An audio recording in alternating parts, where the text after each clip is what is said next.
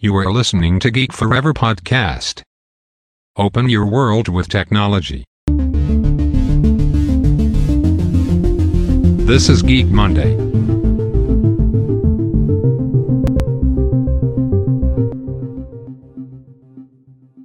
สวัสดีครับ ผมดนทราดนจากดนดนเบาะนะครับ และนี่คือรายการ Geek Monday นะครับ รายการที่นำท่านไปพบกับเทคโนโลยีใหม่ๆนะครับเทคโนโลยีล่าสุดที่ผมจะมาเล่าให้ฟังนะครับ ผ่านพอดแคสต์ในรายการ Geek Monday นะครับ ซึ่งหลากหลายธุรกิจที่เคยเล่าไปแล้วนะครับ จะเห็นได้ว่าเทคโนโลยีใหม่ๆนะครับกำลังมีผลมากๆนะครับ ต่อหลากหลายธุรกิจนะครับในหลากหลายอุตสาหกรรมที่ผมเคยยกตัวอย่างไปให้ฟังนะครับในพอดแคสต์ในรายการ Geek Monday ก่อนหน้านี้นะครับ แต่ว่าใน EP นี้เนี่ยจะมาพูดถึงเรื่องราวข่าวใหญ่ของ Facebook ในสัปดาห์ที่แล้วนะครับ หลังจากที่ได้มีการเปิดตัวฟีเจอร์ใหม่นั่นก็คือในส่วนของ Facebook Shop นั่นเองนะครับสำหรับใน EP นี้เนี่ยเราจะมาพูดถึงเรื่องราวของ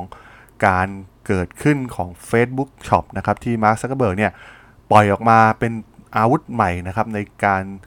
เข้ามาสู่ตลาด e-commerce นะครับต้องบอกว่าเป็นเรื่องราวที่น่าสนใจมาก ๆ นะครับในการที่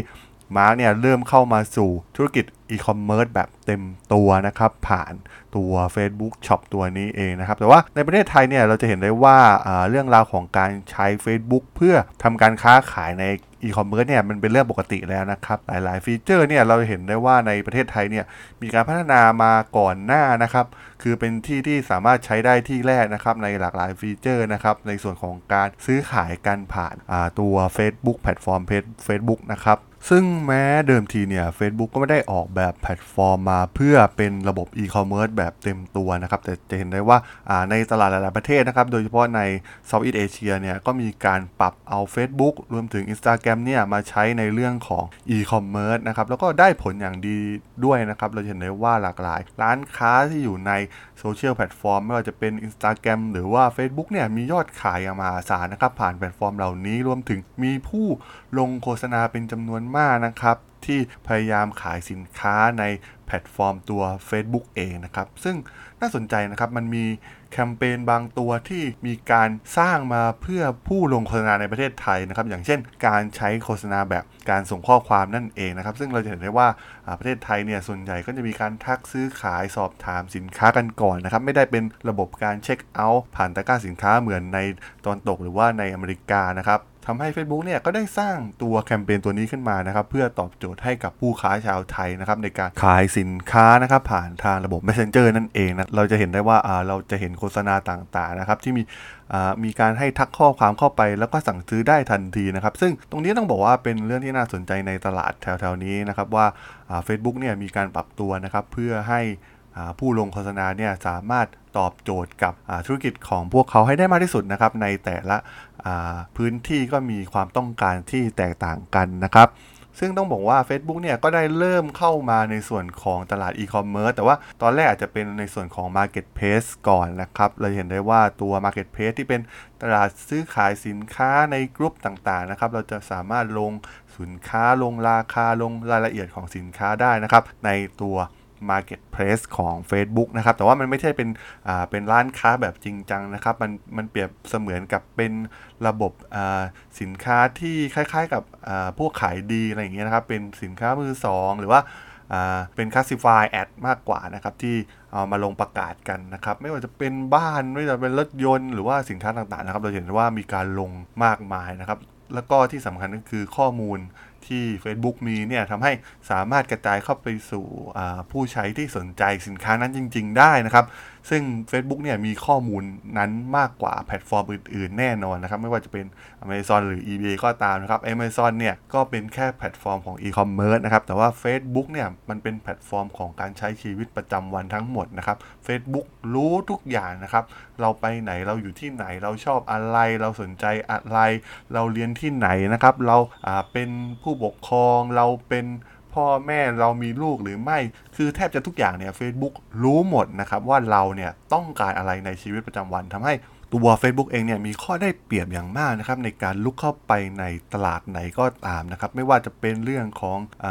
ไลฟ์วิดีโอเรื่องของวิดีโอเรื่องของอย่าง การเงินอย่างตัวริบ้าคอยนะครับที่กำลังจะออกมาเช่นเดียวกันนะครับเราเห็นได้ว่า Facebook เนี่ยเข้าไปสู่ธุรกิจไหนเนี่ยมีโอกาสที่จะไป disrupt ธุรกิจนั้นได้นะครับเราจะเห็นได้ว่าก่อนหน้านี้เนี่ย Facebook ได้ทำลายธุรกิจ ไปหลากหลายธุรกิจนะครับ ไม่ว่าจะเป็นสื่อสิ่งพิมพ์ นิตยสารนะครับ ซึ่งสิ่งเหล่านี้เนี่ยก็ล้วนแล้วแต่ถูก disrupt โดยแพลตฟอร์มของ Facebook แทบจะทั้งสิ้นนะครับ เนื่องจากว่าคนหันมาเสพสื่อออนไลน์ข้อมูลหาได้ฟรีนะครับ เราไม่จำเป็นต้องไปซื้อหนังสือพิมพ์อีกต่อไปนะครับ ซึ่งมันเป็นพฤติกรรมที่เปลี่ยนไปของผู้บริโภคในยุคปัจจุบันนะครับทำให้ธุรกิจเก่าๆเหล่านี้นะครับไม่สามารถยืนหยัดอยู่ได้นะครับ เพราะว่าตอนนี้เราสามารถหาคอนเทนต์ทุกอย่าง แบบฟรีได้ผ่านตัวโซเชียลแพลตฟอร์มต่างๆ ที่มีอยู่มากมายในปัจจุบันนะครับ เพราะฉะนั้นนะครับ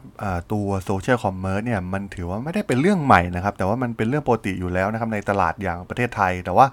ในตลาดอย่างยุโรปหรืออเมริกาเนี่ยก็อาจจะยังไม่มีการใช้แพลตฟอร์ม Facebook จริง ๆ มาขายของอะไรแบบจริง ๆ จังๆ เหมือนในประเทศไทยนะครับ แต่ว่า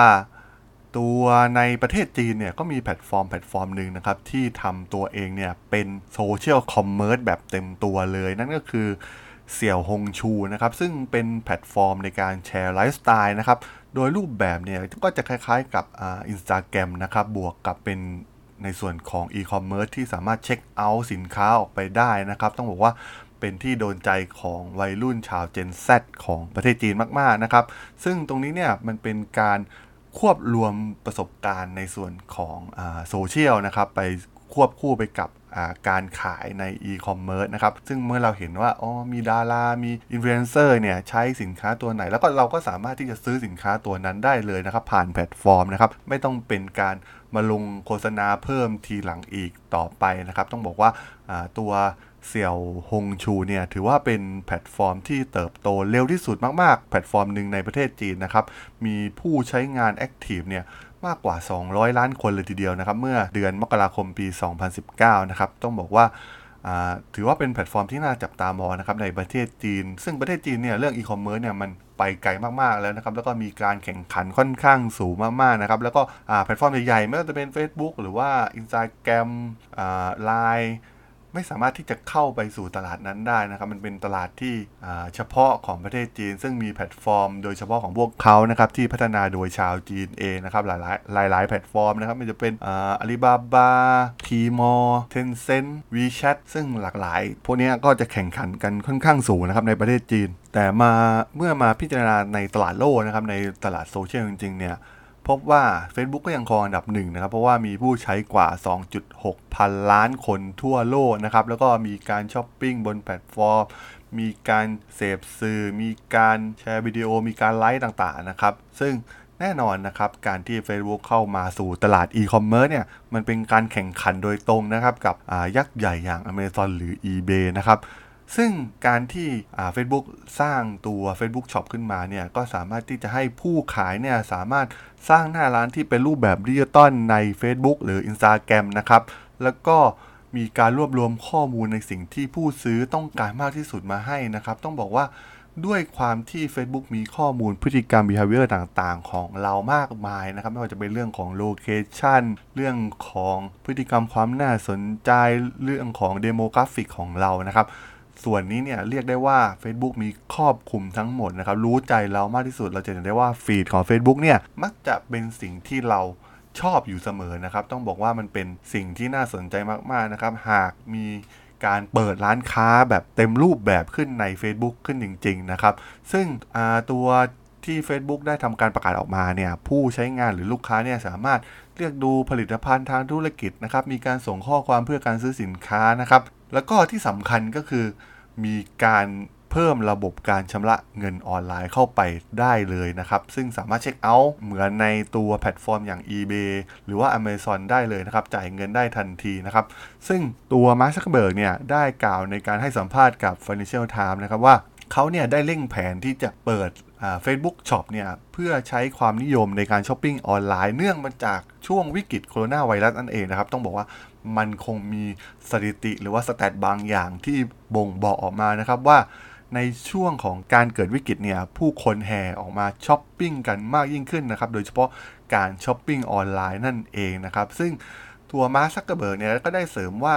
บริษัทเขาเนี่ยก็จะสามารถใช้ข้อมูลนะครับเพื่อปรับปรุงบริการโฆษณานะครับ และที่สำคัญที่สุดนั่นก็คือการสร้างรายได้ที่เพิ่มมากขึ้นนั่นเองนะครับ ซึ่งด้วย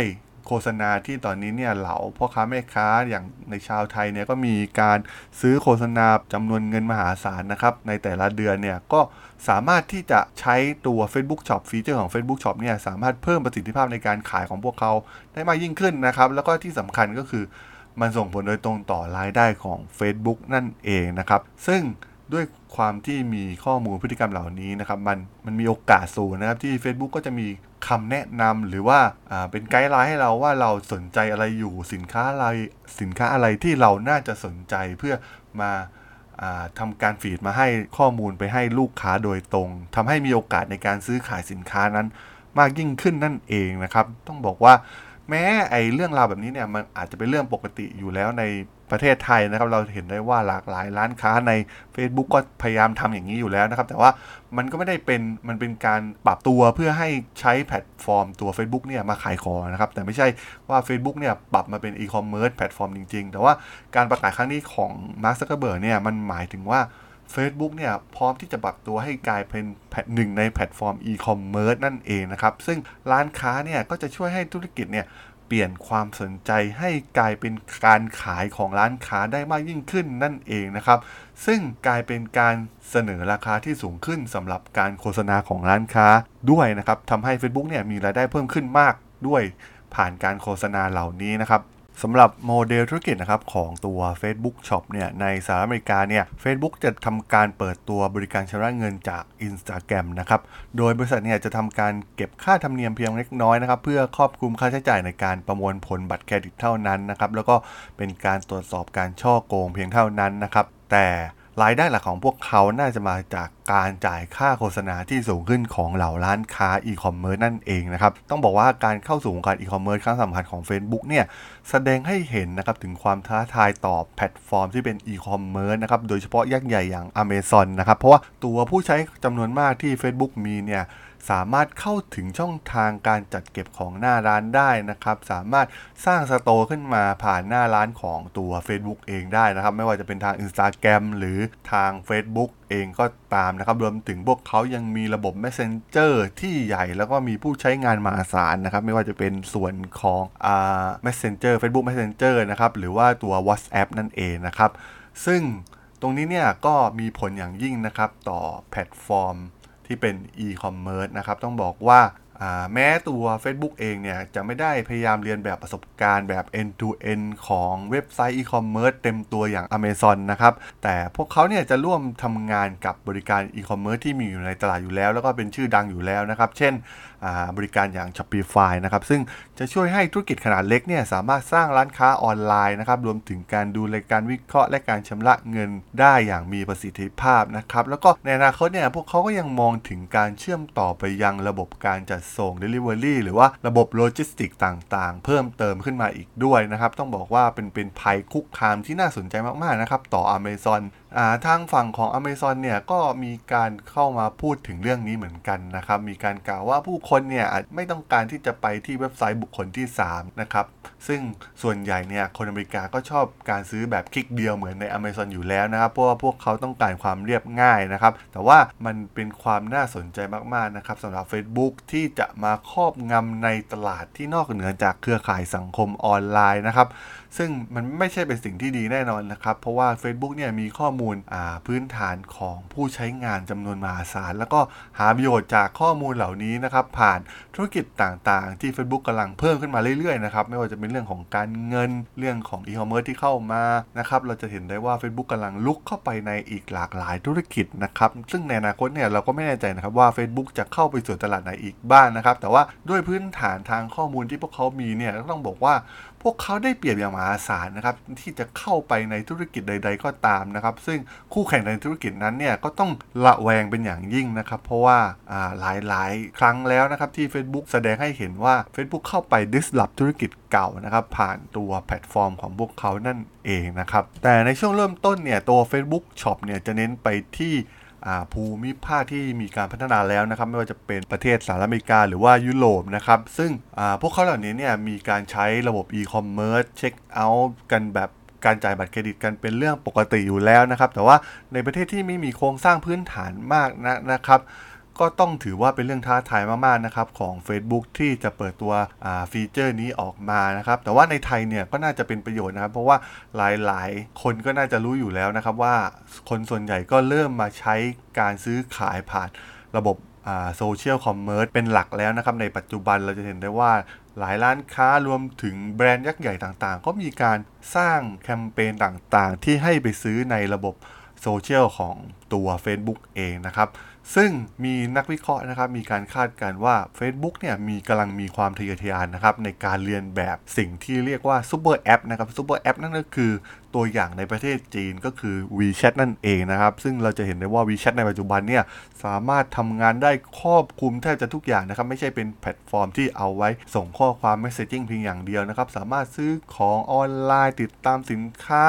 มีการส่งของหรือว่าจ่ายเงินโอนเงิน ซึ่งทุกอย่างเนี่ยทำครบวงจรด้วยแพลตฟอร์มเดียวผ่าน WeChat ได้ ซึ่ง Facebook กำลัง เจริญรอยตามเพื่อเดินไปตามทางของ WeChat ที่กำลังทำอยู่นั่นเองนะครับ ในประเทศไทยเนี่ยก็มีนะครับในส่วนของ Line ที่กำลังทำคล้าย ๆ กันนะครับ เราเห็นได้ว่า Line เนี่ยก็เริ่มเข้ามาสู่การเงินบริการต่างๆ บริการอื่นๆเนี่ยมากมายที่เป็นแอปอยู่ในตัว Line นะครับ ซึ่งเป็นแอป in app นั่นก็คืออมีการบริการต่างๆ ฝังไปอยู่ใน Line แอปหลักของ Line นั่นเองนะครับ ซึ่ง ใน Line เองเนี่ยก็มีส่วนของ e-commerce นะครับ มีตัว Line Store ที่ สามารถนำสินค้าเนี่ยมาลงซื้อขายได้ แล้วก็มีการชำระเงินผ่านตัว Line Pay ที่เป็นบริการของ Line อยู่แล้วได้ด้วยนะครับ ซึ่งมันก็คล้ายๆกันนะครับ Facebook ก็เห็นตลาดเห็นเทรนด์ของตลาดนี้อยู่นะครับ จึงเข้ามาสู่ตลาดนี้นะครับ ซึ่งน่าจะเข้ามาในฝั่งของประเทศอเมริกาหรือว่าทวีปยุโรปก่อนนะครับ ซึ่งตรงนั้นเนี่ยอาจจะไม่ใช่เป็นเรื่องปกตินะครับ ที่ใช้งานซูเปอร์แอปแบบนี้นะครับ แต่ว่าในฝั่งตะวันออกอย่างเอเชีย ญี่ปุ่น ไต้หวันจีนหรือว่าทาง Southeast Asia เนี่ยผมมองว่าพวกซูเปอร์แอปเหล่านี้เนี่ยมันมันเป็นแพลตฟอร์มที่เราใช้กันอยู่แล้วนะครับ ซึ่งไม่น่าเราน่าจะปรับตัวได้ ไม่น่ายากนะครับ หาก Facebook จะทำเป็นซูเปอร์แอปจริง ๆ ขึ้นมานะครับ ซึ่งต้องบอกว่าก้าวนี้เนี่ยถือเป็นก้าวสำคัญมาก ๆ ของ Facebook นะครับ ที่กำลังมาลุยตลาดอีคอมเมิร์ซแบบเต็มตัวนะครับ ซึ่ง Facebook เนี่ยก็อย่างที่บอกไปนะครับ มีความได้เปรียบมาก ๆ เหนือธุรกิจอื่นนะครับ แม้กระทั่งยักษ์ใหญ่ที่สุดอย่าง Amazon เองก็ตามนะครับ เพราะว่าเรื่องราวของข้อมูลนะครับ ต้องบอกว่า การดำเนินในธุรกิจในยุคนี้เนี่ยเรียกได้ว่า Facebook เนี่ยพร้อมที่จะรุกไปในทุกธุรกิจนะครับผ่านข้อมูลจำนวนมหาศาลที่เขามีนะครับซึ่งเราจะเห็นได้จากตัวอย่างก่อนหน้านี้เนี่ยเฟซบุ๊กก็ได้ทำลายหลากหลายธุรกิจมาแล้วนะครับไม่ว่าจะเป็นธุรกิจสื่อสิ่งพิมพ์หรือนิตยสารนะครับรวมถึงการปรับตัวเข้าสู่ดิจิตอลนะครับเข้าสู่ตลาดที่ใหญ่ ๆ อย่างตัววิดีโอหรือ Live TV เองก็ตามนะครับซึ่งการเข้าสู่อีคอมเมิร์ซเต็มตัวในครั้งนี้เนี่ย ถือเป็นก้าวที่สำคัญมากๆนะครับที่ Facebook เนี่ยกำลังจะก้าวเข้ามากินเค้กเม็ดเงินที่ใหญ่มหาศาลมากๆ ในตลาดอีคอมเมิร์ซนะครับรวมถึงการเกิดขึ้นในอนาคตของบริการด้านการเงินอย่างตัว l i b a c o i n นะครับที่ Facebook กำลังจะเปิดตัวเนี่ยแสดงให้เห็นถึงความทะเยอทะยานของ Facebook มากๆนะครับที่พร้อมที่จะลุกไปในทุกธุรกิจนะครับผ่านข้อมูลของพวกเขานั่นเองนะครับซึ่งการขับเคลื่อนธุรกิจของ Facebook ในด้านต่างๆเนี่ยถือว่าสำคัญต่ออนาคตของ Facebook เป็นอย่างมากนะครับ ซึ่งสุดท้ายนะครับเราอาจจะได้เห็น Facebook เนี่ยสามารถล้มยักษ์ใหญ่อย่าง Amazon นะครับได้ในเร็วๆวันนี้ก็อาจจะเป็นไปได้นะครับผม